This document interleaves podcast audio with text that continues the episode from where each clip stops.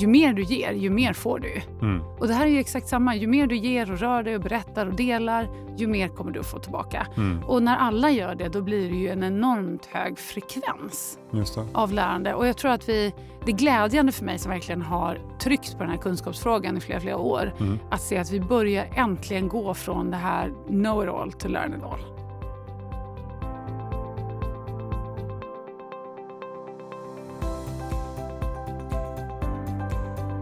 Varmt välkommen till eh, Konkurrenskraft, podden där vi ju pratar om eh, framtidens beslutsfattande, verksamhetsstyrning och ledarskap.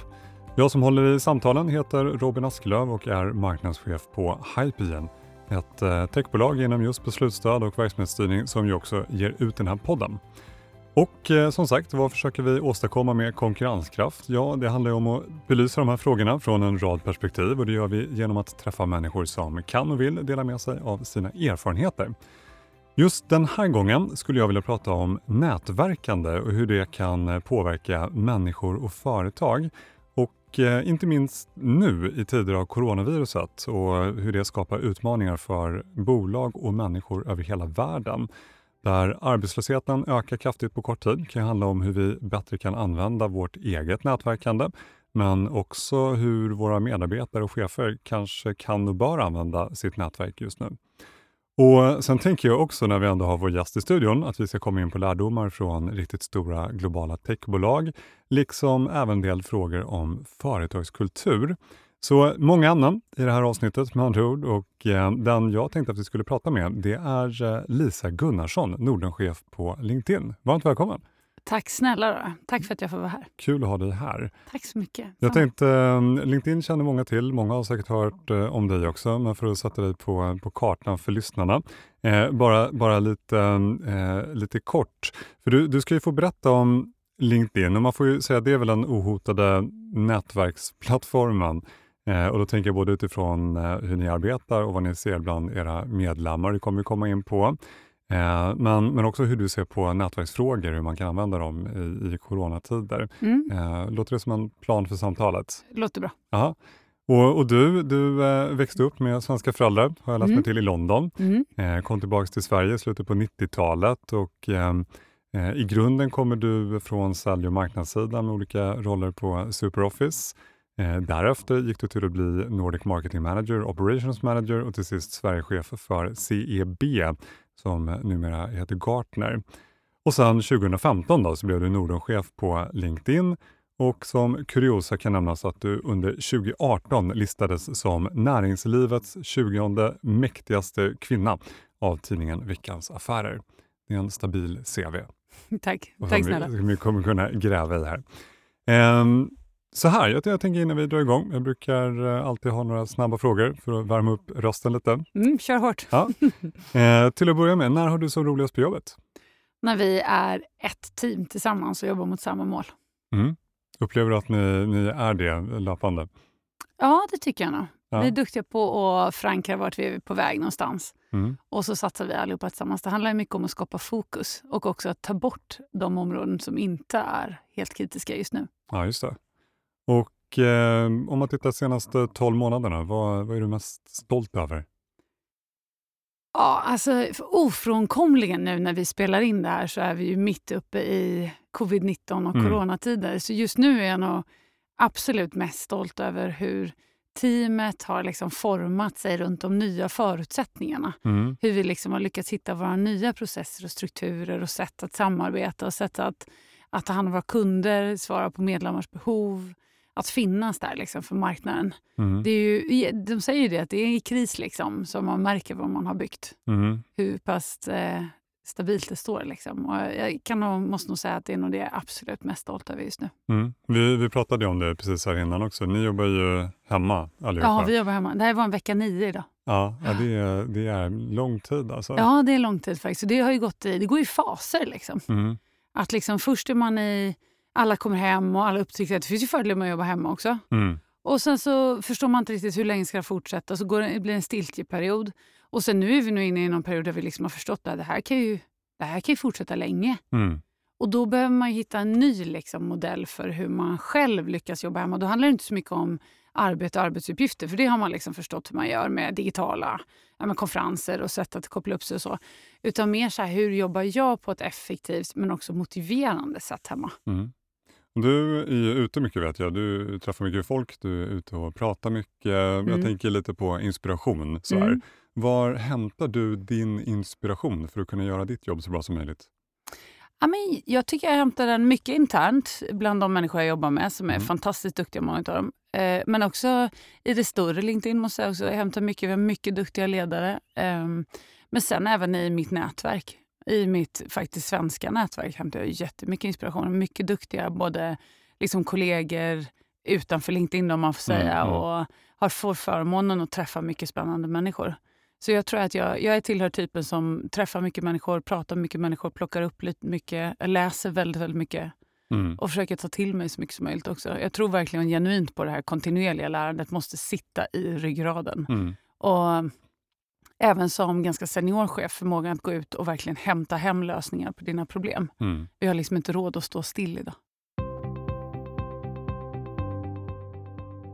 Jag tänker vi, vi kommer helt enkelt in på intervjufrågorna, för, för det har väldigt mycket bäring just på covid-19 och, och hela den här coronakrisen. Mm. Och um, Innan vi gör det så, så tänker jag också att vi bara ska snabbt förstå lite mer kring, eh, kring LinkedIn. Mm. Eh, och Det är också för att lite mer förstå kontexten och det, det du gör där. Mm. Men jag bara börja med, vad, vad, har Sverige för roll inom LinkedIn och, och vad är din uppgift då? Och då är det egentligen kanske Nordenperspektivet, tänker jag. Ja, men precis. Nej, men, eh, eh, vad ska man säga? Norden, vi är ju små på världskartan. Liksom. Mm. Men vi har ju några grejer som sticker ut. Och det ena är ju att vi har för LinkedIns del då en väldigt väl penetrerad marknad. Det är alltså mer eller, mer eller mindre så så att de flesta som arbetar har en LinkedIn-profil. Mm. Och Det gör ju att vi har en väldigt stor möjlighet att, att se data över vår region. Hur människor rör sig, hur vi byter jobb, vilka kunskaper som är mest efterfrågade, vilka jobb som ligger ute. Mm. Vi ser ju all typ av arbetsmarknadsdata och eftersom vi har så mycket medlemmar och har så mycket företag uppe så blir det en ganska ganska bra datamängd helt enkelt. Och Det tillsammans med att vi är en av de regioner i världen faktiskt som, i, som är bäst uppkopplade. Mm. Och då inte så mycket hur vi som medlemmar rör oss utan faktiskt så här hur staten i de olika fyra länderna, eller fem Island, då, har tillgodosett oss med wifi. Ja, och det gör ju att vi är ganska tech-savvy i allting som vi gör. Mm. Många av våra tech-unicorns, alltså du Klarna, Spotify och så vidare, kommer här av en anledning. Det är ju att vi har snabbt möjlighet att anpassa oss och ta till oss ny teknik också. Mm. Så att vi kör ju, väldigt mycket av våra funktioner är ju bra att lansera i Norden på det sättet också. För att du har en snabb återkoppling mm. från marknaden om det är en bra eller dålig funktion, hur snabbt den används. Vi har också 50% av våra profiler på engelska, det vill säga att du kan i princip köra globalt språk i en liten region som har snabb anpassning och snabb uppkoppling. Just det. Och det gör att du får väldigt snabb feedback och du kan samtidigt testa någonting här. Mm. och funkar det inte så händer det inte så mycket globalt heller. Ja, just det. Så att vi har en ganska bra ställning faktiskt och vi har en osedvanligt stark röst mm. i jämförelsevis med hur stora vi är. Mm. Och, och, nu är vi ju, som vi har nämnt några gånger, nu är vi i lite speciella tider. Mm. Eh, speciell situation med covid-19, hur det påverkar jobb och företag i världen och Norden. Och jag eh, bara tänker det, när vi sitter här nu, eh, läste jag Arbetsförmedlingen, de spår ju att arbetslösheten kommer stiga till 10 procent mm. framåt sommaren. Mm. Eh, nu på morgonen läste jag att SCB e väntade sig en arbetslöshet på rekordhöga 14 procent mm, till, till hösten. Ja. Mm. Och eh, då tycker jag att det är intressant, du nämnde ju själv här all tillgång till data ni har. Mm. Alltså hur märker ni av det här som händer just nu på, på LinkedIn? Och då, då tänker jag liksom på beteenden hos medlemmarna mm. och, och, vad ni kan utläsa i, i användandet av LinkedIn? Mm. Nej, men det är klart att vi kan ju se att det har det har ju liksom skett en förändring på nätverket. Det pratas om andra ämnen naturligtvis. Vi har ju till och med haft pikar när vi har sett att det är en hög procent av hela engagemanget som handlar om corona. Liksom. Mm. Och det är väl väldigt naturligt. Det här är ju ett nätverk för det professionella livet. Mm. Och det är klart att väldigt stor del av livet just nu påverkas i hur vi har det på våra arbetsplatser. Mm. Eh, det vi kan se det är väl några grejer primärt. Det ena är att kunskapsutbytet är enormt, har varit enormt under de sista två månaderna. Mm. Vad det gäller liksom, vad är det som händer på arbetsplatser. Eh, företagsledare delar i allt högre omfattning hur, så, hur det går, vad de gör, deras budskap till kunder, deras budskap till eh, personal. De, de gör sig mycket, mycket mer närvarande mm. och med andra budskap. Eh, så det, den typen av engagemang ser vi också. Sen ser vi ett stort utbyte i grupper. Mm. Naturligtvis där det finns grupper för att byta information hur man ska tackla de här frågorna. Oavsett om det gäller liksom, eh, omorganisationer, om det gäller försäljning, marknad, komma ut med olika budskap. Mm. Också mycket mer diskussion mellan olika grupper. Vi ser också på medlemssidan så har ju intresset för att lära sig nya saker mm. har ju ökat. Äh, det är ju lavinartat. Hur, hur ser ni det? Jo, men vi har ju till exempel våra kurser Ja, just det. Så vi mm. har ju en, LinkedIn Learning heter ju det, det är en del av vår verksamhet. Det ingår ju för alla som har premium då till exempel. Mm. Men vi har ju också släppt en hel rad med gratiskurser på plattformen för alla. Okay. Och de har ju, de är ju i princip exploderat. Liksom. Mm. Och, men sen ser vi också det allmänna lärandet, kunskaper. Människor delar väldigt mycket artiklar, man delar väldigt mycket av sina egna tankar. Och det är klart att det här är ju en plattform där vi ger för att få, verkligen. Mm. Det är ju mm. som vilken lägereld som helst där du sitter och har valt tio av dina vänner. Och ju mer du ger, ju mer mm. får du. Mm. Och det här är ju exakt samma. Ju mer du ger och rör dig och berättar och delar, ju mer kommer du att få tillbaka. Mm. Och när alla gör det, då blir det ju en enormt hög frekvens av lärande. Och jag tror att vi, det är glädjande för mig som verkligen har tryckt på den här kunskapsfrågan i flera, flera år, mm. att se att vi börjar äntligen gå från det här know it all to learn it all. Mm. Mm. Och det är ju fantastiskt tycker jag. Även om det ska till en kris. Liksom, ja, nej, men exakt. Ja. Och det kommer ju komma förändrade beteenden som såklart håller sig kvar också efter, efter den här krisen. Mm. Eh, det här med att man jobbar på distans. Eh, du var inne i sig på några av de exemplen där man kan tänka sig att det är en konsekvens av det. Men kan, kan du hitta några fler exempel på hur det märks hos er att folk jobbar hemma nu? Eh, många ämnena som cirkulerar som absolut mest har ju varit ja. de första fyra veckorna var ju verkligen kring distansarbete. Mm. Alltså hur, hur lyckas du ledarskapsmässigt forma team när ja, alla sitter på distans? Eh, hur gör man rent praktiskt? Koppla upp sig, köra event, videomöten. Hur gör man, hur gör man på bästa sätt? Mm. Till att också sen då tredje fånga in individen. Hur gör du som individ för att jobba hemma när man är van att gå till kontor och kanske har gjort det i 25 år? Ja, exakt. Alltså det är en jätteomställning för sig själv. Då. Så det var väl liksom både runt ledarskapet, vad som krävs, vad är de digitala praktiska verktygen mm. och sen runt individen. Att, mm. att det blir ett väldigt så här, självlärande och självledarskap i mm. det. Nej, men jag bara precis innan, innan eh, jag kom hit nu så såg jag ett exempel på, på LinkedIn. Det var ju en, en kontakt. Han hade precis kört en workshop för eh, 25 personer. Mm. Eh, och Det var en del i ett mm. konsultuppdrag där han skulle driva fram eh, ett antal olika nya liksom, insikter och slutsatser. Och hade skrivit ner en punktlista. Det här gjorde jag för att lyckas. Hur mm. hade du gjort? Och så var det en massa kommentarer på det. Så Exakt. det är bara, bara ett sådant exempel. Och det är väldigt fint. Det tycker jag är ett typexempel på för att ge för att få. Mm. Eller hur? Du ger det. Det här har jag lärt mig. Mm. Vad skulle du kunna tipsa mig om att göra lite bättre nästa gång? Ja, men exakt. Det är ju strålande. Men om man fokuserar lite på eh, en stund på de här som drabbas av krisen och, och faktiskt förlorar sina jobb, för mm. tyvärr är ju det ett, ett stort antal som jag var inne på, mm. det här med, med arbetslöshetssiffrorna som kommer ja, upp. Eh, hur skulle du säga där? Hur kan människor som just nu behöver komma vidare använda LinkedIn på bästa sätt? Hur ska de tänka? Nej, men jag tror, jag tror man måste tänka så här. Man måste förstå hur rekryterare jobbar till att börja med. Mm. För det finns ju ett visst antal jobb ute och det är för dem du ändå vill fortsätta vara aktuell. Mm. Och tänka att om man börjar där, hur rekryterare jobbar och sen någonting om hur du ska sätta upp din profil och kanske hur du liksom jobbar för att systemet ska jobba för dig. Just det. Och tittar man där på hur rekryterarna jobbar så är det ganska likt hur vi själva söker efter produkter, varor och tjänster på Blocket till exempel, eller Hemnet när vi söker lägenheter. Alltså de har ju fått en, oavsett om det är rekryterare på Wise eller Adecco eller om det är en inhouse-rekryterare på mm, Telia, mm, mm. så har ju de fått en kravspec av en rekryterande chef där det står så här, den här människan vill jag rekrytera, den ska ha den här typen av bakgrund, jobbat så här länge, haft den här typen av roller, industri, eh, bo på den här orten till exempel och så vidare. Sen har jag mjuka värden där jag vill att det ska vara driven, glad, positiv eller eh, ja, mm. vad det nu kan vara. Och kanske vissa typer av kunskaper. Ska ha haft en utbildning i projektledning eller haft en kunskap inom någonting annat. Då. Och då är det ju så att när de, precis som när du söker på Blocket så går du in och så skriver du i dina filterkriterier när Mm. du gör en sökning. Jag vill hitta en vara som finns i Västra Götaland, det ska vara en byrå, den ska vara vit, den får max kosta 1000 kronor Mm. och så vidare. Då. Och precis på samma sätt så går ju rekryterarna då in i, på LinkedIn som är på databasen. Liksom. Mm. Och de har ju verktyg för det.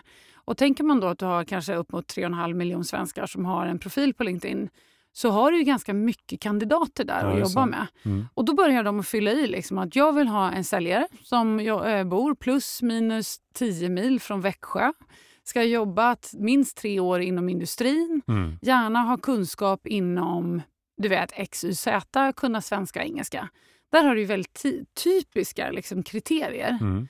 Och på det då, så precis som du letar på Blocket, så får ju de fram en lista med så här 20-50 kandidater kanske. Mm. Och som medlem då, eller som person som söker jobb, så vill du komma så högt upp i den listan som det. möjligt. Men det är viktigt att veta att det är det de gör. De börjar med att ta ut det. Sen börjar de att titta på profiler och då är de ofta ganska snabba i början. De tittar kanske så här 10-15 sekunder på varje. Mm. Så då kommer ju nästa att du vill kunna sticka ut på den, i det bruset. Liksom. Så då när du går till din själva LinkedIn-profilen, så om man tittar på de hårda fakta, eller ja, hårda och mjuka då, så kan man tänka sig att om du börjar uppifrån så vill du ha en bra bild. Mm. Det är, alltså det är oerhört viktigt för folks första intryck av dig. Mm. Och har du en bra bild, och men det är inte en proffsbild utan liksom en bra bild Mhm. på dig framifrån bara, ansiktsbild. Och titta gärna in i kameran liksom. så, är, så ökar det dina chanser med, till 30 gånger att faktiskt Okej. bli upphittad och sökt och kontaktad. Mm.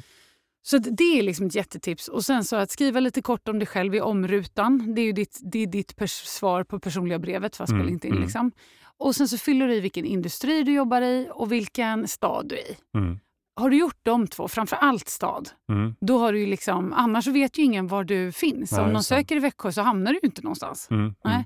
Så det är jätteviktigt där längst upp. Och sen så håll ganska rena titlar. Mm. Har du varit säljchef, skriv säljchef, marknadschef, Mm. projektledare, ingenjör. Och det här med algoritmer gör att de söker ju väldigt tydligt. Liksom. Så Mm. Man vill ha en exakt match mellan ord egentligen. Just det. Och, och sen om det är så att du har en certifiering eller du har varit commercial account executive director eller någonting sånt där. Mm. Så kan man skriva det i om den rollen Mm. i den här fritexten som finns under. Då. Ja, det. Men det gör det lätt för algoritmerna att hitta dig. Då hamnar du mycket snabbare i de här sökfiltrerna. Mm. Och sen när det handlar om de här mjuka sakerna som gör att du kan sticka ut lite grann. Då handlar det mer om bra bild, ha lite multimedia, lite video, och bra kort. Sånt som skapar liksom en bild av dig. Mm. Referenser är jättebra. Eh, sådana saker som skapar lite färg runt dig. Liksom. Ja, och sen är det ju viktigt som attan att veta att det där är din profilbild, det är din statiska bild. Det är så ungefär som att skapa en inbjudan till ett bröllop. Det är Mm. din vackraste version av dig. Just Liksom. Ja. Och vackraste inbjudan till ditt bröllop. Mm. Men sen vill du skapa inbjudningar till andra, andra att se dig. Mm. Och då finns det väl några såna snabbtips. Det ena är, jag skulle, för alla som inte har gjort det innan, gör en 20-lista på företag som du själv vill jobba på. Mm. Och när du har gjort dem, så gå in på varje ett av de företagen på LinkedIn och tryck att du följer dem. Mm. Vad som händer när du har tryckt att du följer dem, det är att eh, även företagen är intresserade av dem som är mest intresserade av att jobba med dem. Det. Så när deras rekryterare tar fram en 20-50-lista, då hamnar ju du längst upp. det där styr algoritmen. Då, ja, då då är du ett lead liksom, Mm, för dem. Mm. Mm. Och det är världens snabbaste sätt att bara komma långt upp. Liksom. Mm. Så 20-listan av dina bästa företag. Och Sen så ska du gå in i inställningar. Under inställningar så finns det jobbsökarinställningar. Och där finns det något som heter att du är öppen för nya möjligheter. Det finns Mm. tre olika, jag kommer inte ihåg exakt. Det finns sju totalt och man ska kryssa i ja på två, tre, Okej, fyra. ja. Men, och där finns det öppen för nya möjligheter. Och där kan du liksom säga att jag är öppen. Det innebär, det syns inte i ditt befintliga företag. Mm. Men det syns ju för alla de andra som söker. Och då hamnar du också så här jättemycket högre upp i Ja, listan. det. Då talar algoritmerna hjälper dig. Liksom. Mm. Och då får du också på din själva profilsida lite flera möjligheter att fylla i fler städer du kan tänka dig jobba i. Mm. Om du kan tänka dig praktik eller interimuppdrag, eh, deltidsanställning. Mm. Sånt som kan hjälpa nu när man faktiskt är deltidspermitterad Ja, kanske. det, precis. Så det här är så här. Och sen så är det ju, ju mer du ger, ju mer får du. Ju mer du klickar på grejer, delar, likar, postar, ju mer lär sig algoritmen om dig och hjälper dig till ett nytt. Och den där tycker jag är intressant. Det var faktiskt min, min nästa fråga, så det blev en Mm. bra övergång. Jag kan ju ibland, um, ja, men kanske om inte annat, höra om en, om en viss prestationsångest också. Ja, Att man, man Ja. förväntas just det här att dela med sig och att det ska vara så, så himla bra. Mm. Och, och just det här att, att alla kan ju inte vara thought leaders eh, och kanske inte heller behöver eller ska behöva vara, vara thought leaders. Hur, hur ska de tänka som kanske känner att ja, men, eh, man, gör ingenting därför att man, man, man har så höga förväntningar på sig själv om det ska göras någonting. Mm. Hur ska man tänka? Nej men vet du vad, det är en himla bra fråga och det här är många som känner, är bra att du tar upp det. Det är den här akademikerångesten Ja, egentligen. exakt. Och varenda nyanställd vi har har precis det här. För att de är så här, hjälp nu är jag på LinkedIn. Mhm. Nu måste jag ju dela bättre grejer än någon annan. Ja. Men, och jag skulle bara säga så här, sänk ambitionsnivån. Mm. för det är ju precis som du sitter runt den där lägerelden. Så det är ju ingen som förväntar sig att du är professor och Mm. är bäst i världen på saker och ting. Utan alla älskar att höra allas synpunkter, åsikter. Precis som din kontakt hade gjort nu här på LinkedIn. Bara, det här var grejerna som jag lärde mig. Vad kan du lära mig tillbaka? Mm. Och Det är väldigt få som lägger någon typ av bedömning i så här, vad som delas och hur det delas. Är det inte intressant så bara swipar man ju förbi. Ja, just det. Då, det, är, det är nästan nollvärde bara, man bara Mm, hoppar mm. över. Men är det däremot bra så är det många som likar. En snabb likning eller en snabb delning. Mm.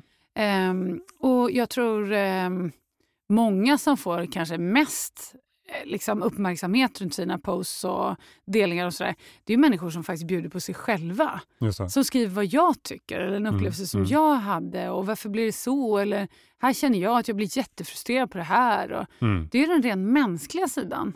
Ja, men det är intressant det där. Och jag tänker att det finns ju lite olika sidor av, av mynten här. Det vi pratar om nu det är ju de som såklart är, är värst drabbade. De, Ja. som, de som blir av med jobben och de som behöver söka sig vidare.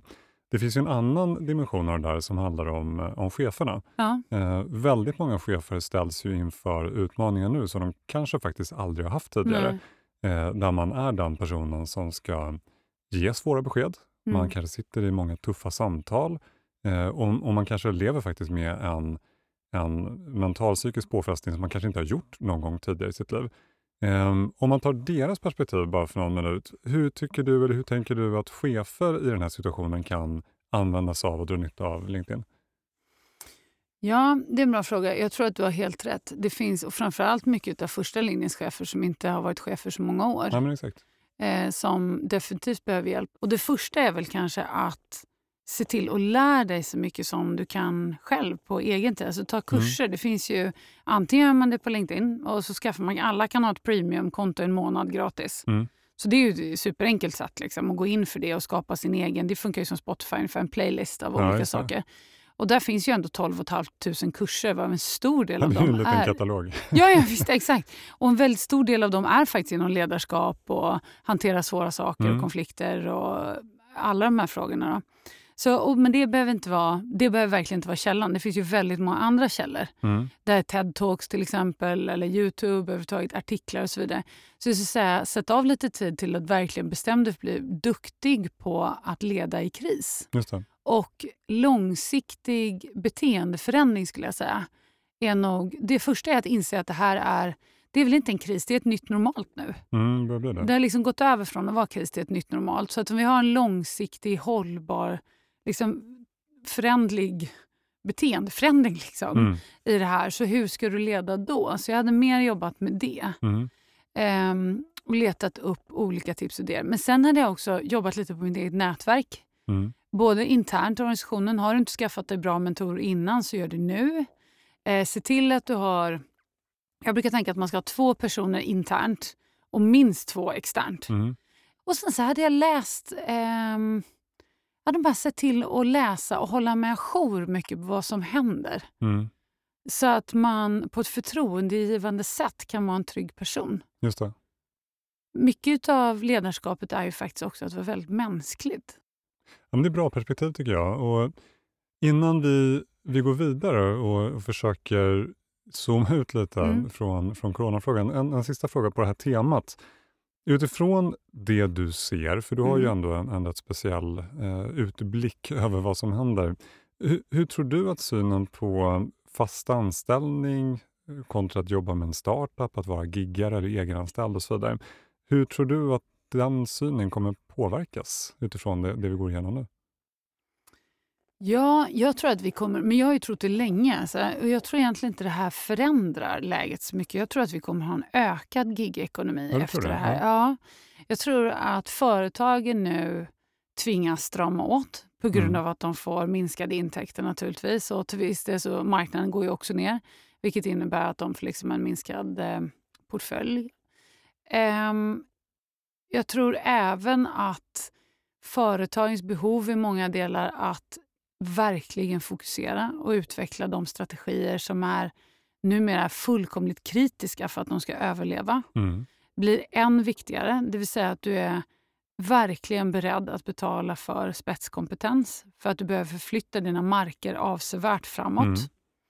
Jag tror att vi kommer att ha en marknad där vi har mycket generalister, absolut, men vi kommer också vara beredda att betala för specialister. Mm. Eh, Jag tror att kunskap kommer att vara, och kunskap i alla former, alla typer av hantverk, alltså verkligen inte bara liksom den eh, matematiska kunskapen eller liksom den som är mest hypad, utan Mm. alla typer av kunskaper.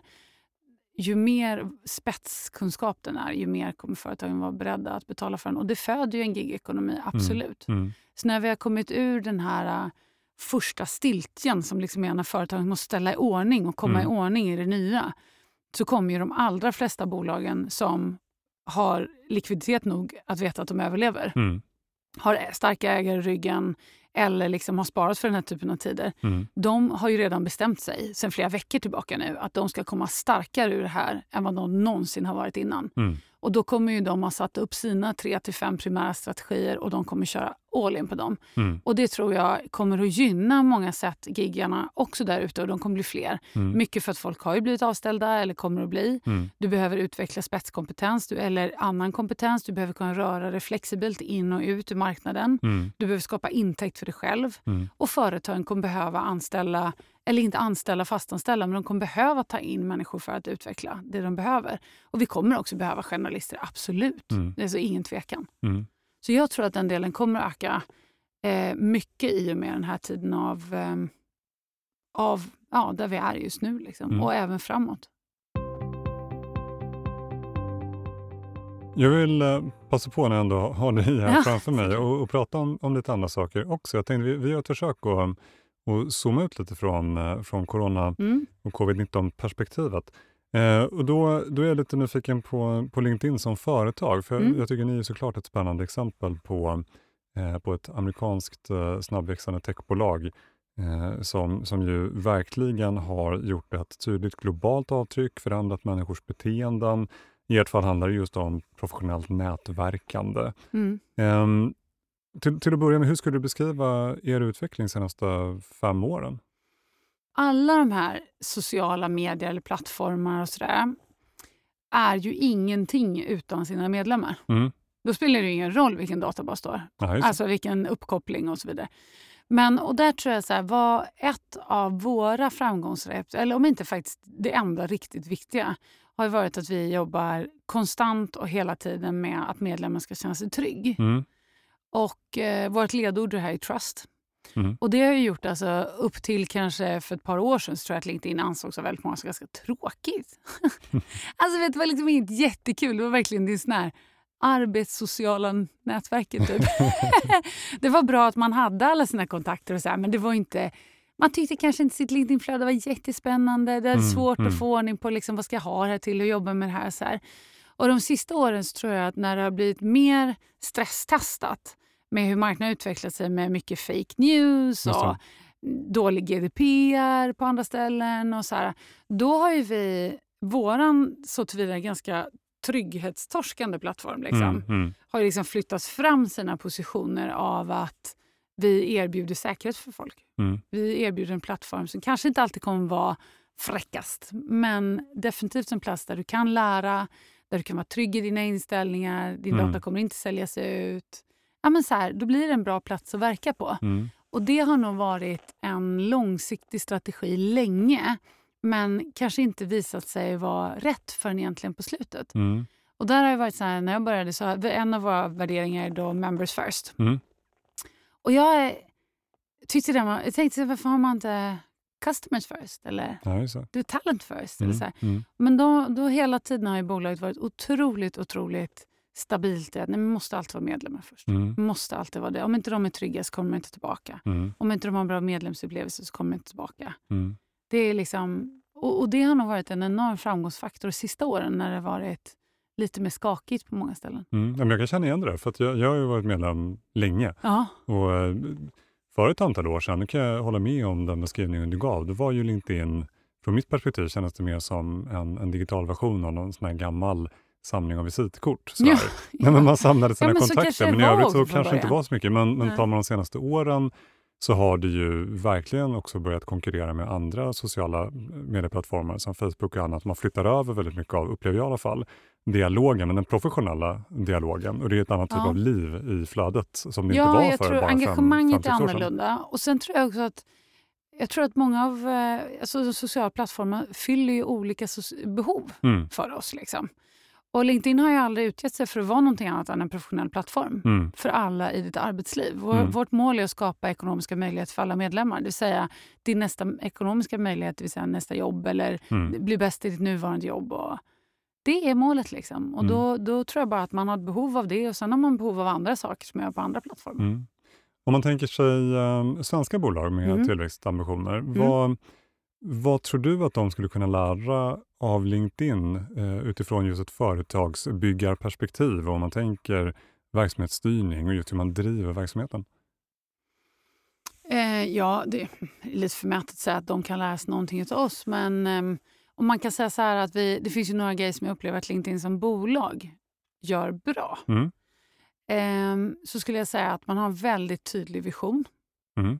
Mission då, skapa ekonomiska möjligheter för alla våra medlemmar. Det handlar om att skapa jobb ytterst. Ehm, och det, det gör ju att vi alla vet varför vi är här och varför vi jobbar. Och vi mäter hela tiden det så att man förstår vilken Mm. impact det har.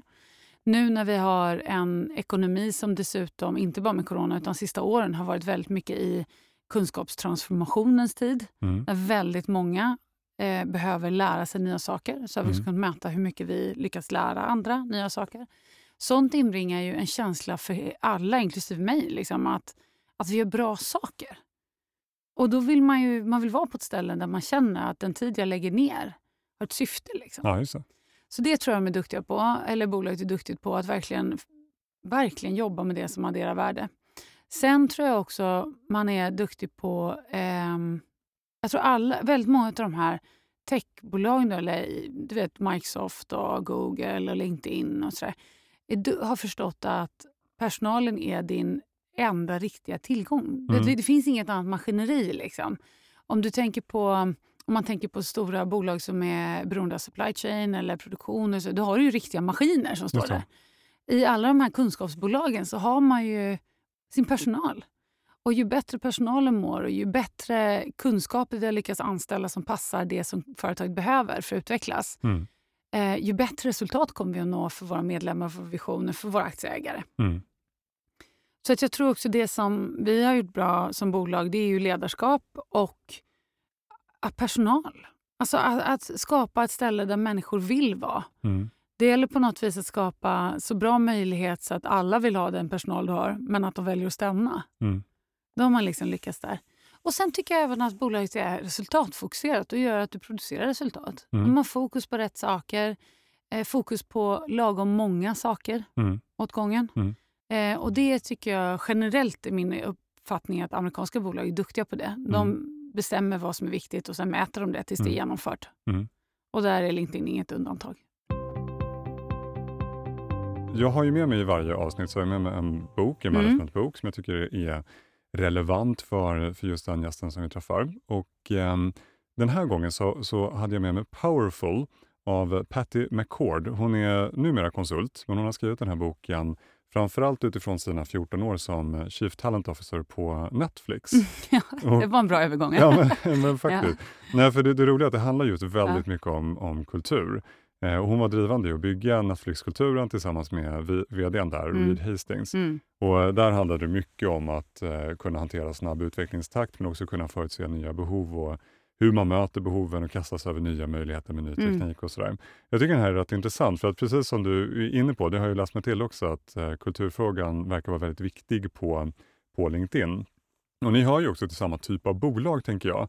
Eh, amerikanska snabbväxande techbolag som tagit global ledarposition och dit har ju Mm. även Google och Facebook och Twitter. Mm. Och, ehm, då tänker jag att det här är rätt intressant. Jag är jättenyfiken att få dina reflektioner. Du har redan kommit in på några av dem. Mm. Men bara för att ta några exempel. Eh, det de gjorde på Netflix enligt den här boken, då, det var bland annat att utveckla ett nytt sätt att arbeta med stegvis anpassning. De provade nya saker, begick misstag, startade om igen för att leta sig fram till, till bra resultat. Mm. Och en annan viktig sak var att över tiden ta bort alla policies och, och regelverk. Mm.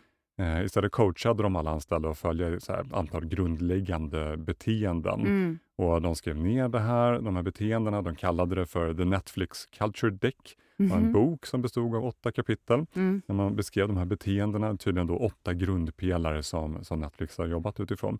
Och du, du, du var inne nu på mm. betydelsen av kultur på, mm. på LinkedIn. Men kan du säga någonting så mer konkret? Hur arbetar ni på LinkedIn för att få in kulturen i vardagen? Mm, absolut. Så för det första så är kulturen är, ju, det är väldigt snarligt skulle jag säga. Man, mm. Kulturen är ju vårat, det är vårt sätt att vara. Vårt sätt att berätta hur vi vill vara mot varandra men också vårt sätt att ta beslut då, som är våra värderingar. Och Kulturen är kanske det absolut viktigaste i onboardingen. Då är en stor del av de första två dagarna är ju att förstå kulturen mm. och förstå värderingarna och varför de är viktiga. Mm. Sen har vi också då All Hands som eh, en, varje två veckor så har vår VD Jeff han har en timme där han summerar eh, vision, han summerar vår mission, vår kultur, vår kultur, våra värderingar och alla updates som kommer i bolaget. Mm. Så Det innebär att alla vi 17 000 anställda har möjlighet att följa honom i hans tankar. Han bjuder in jättemånga olika människor från organisationen, allt från nyanställda till mm. till exempel en eh, CHRO som ger en update på någonting. Och där man, det, är ju också en bra liksom, sammanförande enhet i mm. att följa bolaget. Och Där repeteras ju också kultur ja, och värderingar hela mm. tiden. Eh, sen har vi ju alla våra awards naturligtvis. Sånt som ges ut på årlig basis. Mm. Eh, vi har också i många av de kom andra kommunikationer som görs när man förklarar varför vi har tagit vissa typer av beslut eller gjort vissa typer av saker. Mm. Så återinför man hela tiden de här värderingarna. Då. Mm. Och Man kan också se faktiskt många gånger mellan eh, personer i organisationer, när de diskuterar någonting och försöker komma fram till någonting, mm. så refereras det tillbaka till värderingar. Så jag tror att det är absolut viktigt. Sen är det ju små saker också. Man har det på väggarna, man har det, kan ha det tryckt på en penna. Ja, man kan liksom så här påminnelse, påminnelse, påminnelse. Men jag tror det absolut viktigaste är liksom att det är vid liv varje dag. Mm. Att det återinförs varje dag. Och det är på det sättet vi faktiskt både är med varandra och tar beslut. Vi har en till exempel kulturell värdering som är humor. alltså ha lite mer roligt. Och det, det är sån som innan man börjar, om man, som jag kommer ifrån mycket mer typ lite mer seriös mm, mm. Liksom, organisation. Eller seriös är dumt ord, men, men liksom ändå där det kanske inte var en av de kulturella mm, mm, värderingarna. faktiskt. Och då blev det liksom en uppenbarelse att inse att man kan vara precis så effektiv och produktiv och jobba så hårt och ha så drivet kul ihop. Mm. Men man kan också bjussa på att göra allting lite roligare. Mm. Du, du är inne mycket på, på kommunikation och jag tänker ja. tillbaka till, till boken också. Eh, för Patty McCord, då, när hon eh, skriver här och berättar om, om Netflix, så då beskriver hon det här med att ta bort regler och policies som jag nämnde. Eh, det är ju inte helt lätt. Så hon får ju ofta frågan då, hur, hur, ska det gå till? Och då har hennes svar alltid varit tydlig kontinuerlig kommunikation om innehållet i det jobb som ska göras. Och sen då på frågan, hur vet man att personen är tillräckligt informerad? Mm. Nu menar hon då att ja, man vet att man är på rätt bana när man kan haffa någon i korridoren, vem som helst, ställa frågan om vad är de fem viktigaste sakerna som organisationen jobbar med just nu och, och de kan mm. svara på det. Mm. Eh, och då, då tillbaka till, till LinkedIn. Du har berört det lite, men hur jobbar ni just med, med specifikt kommunikationen? Då mm. tänker jag liksom både globalt och, och, lokalt för att få det att funka och få alla mm. att fatta vart man är på väg. Mm. Men det här har jag upplevt en fråga så som faktiskt amerikanska bolag är väldigt duktiga på generellt. De är duktiga på storskaliga internationellt styrda bolag. Mm. Där man är duktig på att sätta, vissa bättre än andra, då, men vision, kultur och värderingar är viktigt. Mm. Då. Men sen är man, de också duktiga på att kommunicera ut att det här är kanske våra, som hon säger, tre till fem överordnade eh, mål eller strategier som vi följer. Mm. Och så här mäter vi dem och det här är din del i dem. Mm. Och där är de duktiga. Om man tittar på de element som man då är duktig i så är det ju det mätbara. Mm. Att man liksom jobbar för att göra strategierna mätbara så att det faktiskt kan gå från eh, ledningsgrupp, ledningsgruppen i bolaget hela vägen ner till individen. Så man mm. förstår att när jag gör de här tre sakerna så hjälper jag det här stora flaggskeppet framåt. Mm. Och att de, där följs det upp både såna här typer av all hands men även ner i liksom, eh, till exempel en europeisk grupp, ner i ett land, ner i regioner. Och så kan varje individ ha ett mättal som följer upp det stora. Mm. Det är de amerikanska bolagen tycker jag extremt duktiga på. Sen är de också duktiga på att kommunicera vikten av det mätbara och hur, mm. liksom, huret i det här, hur vi gör det här, varför det är så viktigt. Ehm, och kanske också duktiga på att driva engagemanget runt det så att man mm. förstår varför det är så viktigt. Och Det går ju tillbaka till att driva människors utveckling. Mm. Att vi måste bli bättre. Och när jag tänker lite grann på hur jag är så fascinerad och imponerad över mitt eget teams förmåga att åter liksom, så reinvent, mm. tänker jag ofta mm. på eh, sig själv varje år i det här nya så är det deras egen förmåga att förstå också vart är vi på väg. Att mm. om jag gör X, och Z så blir det bra för marknaden, för mina kunder, för mina medlemmar. Mm. De blir ytterst påverkade. Men inte gör det här mm. mm. så kommer inte det här korthuset att hålla riktigt. Nej, men som sagt, så eh, för den som tycker att det här är intressant så verkligen tipsa om boken Powerful av Patty McCord. Vet du Lisa, det börjar faktiskt bli dags att, att runda av och gå mot sista delen här. Eh, jag har tre frågor som jag alltid ställer till eh, alla gäster. Lite avslutande sådär. Eh, om du ska ta alla dina erfarenheter, tankar som, som du har kring de här frågorna och så tänker vi då eh, framåt, en, en framgångsfaktor för att vara en duktig beslutsfattare i framtiden. Vad skulle du säga då? Mm, det är en bra fråga. Um, Mm, för det första så hade jag sagt att vi behöver jobba betydligt mer, kanske man inte behöver säga till den här målgruppen, men jag säger ändå, med datadrivna beslutsunderlag. Mm. Jag upplever att väldigt många gör mycket fortfarande på känsla. Mm. Och idag finns otroligt mycket information att få. Så att utmana sig själv och tänka till alltid på att en... Jag tänker ofta att en person utan data är någon med en åsikt. En person med data har möjlighet att verkligen ta du vet, faktabaserade beslut mm. och sen lägga på ett lager av erfarenhet och känsla på det, mm. snarare än det omvända. Mm. Så att, att verkligen lära dig att bli en eh, informationsdriven ledare, skulle jag säga. Mm. Så att du både fattar beslut, så att du kan fatta de beslut du behöver så snabbt som möjligt också. Ja, just det. Men vi kommer behöva speed på ett helt annat sätt, tror jag. Mm. Sen tror jag också, ett an, på ett annat ämne, att hålla farten uppe, så tror jag att mångfaldsfrågan är ett absolut måste. Mm. Och Det har inte så mycket med integration, kvinnor och män och så att göra, utan det är mer så att om du är en ledningsgrupp idag och alla har samma bakgrund, är samma sort, ser likadana ut och så mm. vidare, då kommer vi inte känna igen en idé tillräckligt snabbt eller fort. Utan då kommer det vara så här, ja men det där lät kanske bra, vi parkerar den. Eller kan någon utveckla den? Kan någon fundera på om den är bra? Kan vi liksom gräva lite i det? Mm. Medan om du har en bred mångfald av kompetens, bakgrund, eh, skolor, industrier så kommer du kunna känna igen en idé. För någon i den där gruppen har sett något liknande mm. innan som kan säga så här, vet du det jag har sett? Det har jag inte kommit på innan. Mm. Det gör vi. Jag tar mm. den. Vi kör på det nu. Och den typen av fart vad det gäller att förstå framtidens ekosystem och partnerskap och möjligheter i det mm. företag behöver för att vara konkurrenskraftiga framöver, tror jag. Och Då kommer man tillbaka till att ha en grupp av människor som är tillräckligt olika mm. för att kunna se en möjlighet när den kommer. Mm. Och Det är det för mig mångfald handlar om. Nu har ju du varit inne, tycker jag, på, på egentligen det som är framtidens verksamhetsstyrning mm. också. Och Då tänker jag, vi, vi, vi hoppar den frågan. För och, och gå vidare på, på den sista som handlar mer då, kanske mer om ledarskap. Mm. Eh, och tänker framtidens ledarskap. Mm. Vad, vad tänker du är viktigt där? Så jag tror väldigt mycket på ett mänskligt ledarskap. Mm. Eh, att man behöver eh, vara lika mycket människa idag som man behöver vara ledare. Mm. Jag tror att vi har en väldigt stor uppgift i att eh, inspirera. Ehm, jag tror att inspiration, alltså ett inspirerande ledarskap för mig idag, det handlar om att, att skapa kontinuerliga resultat. Det finns väldigt få inspirerande ledare som inte har ett, ett proven track record liksom, av mm. bra resultat.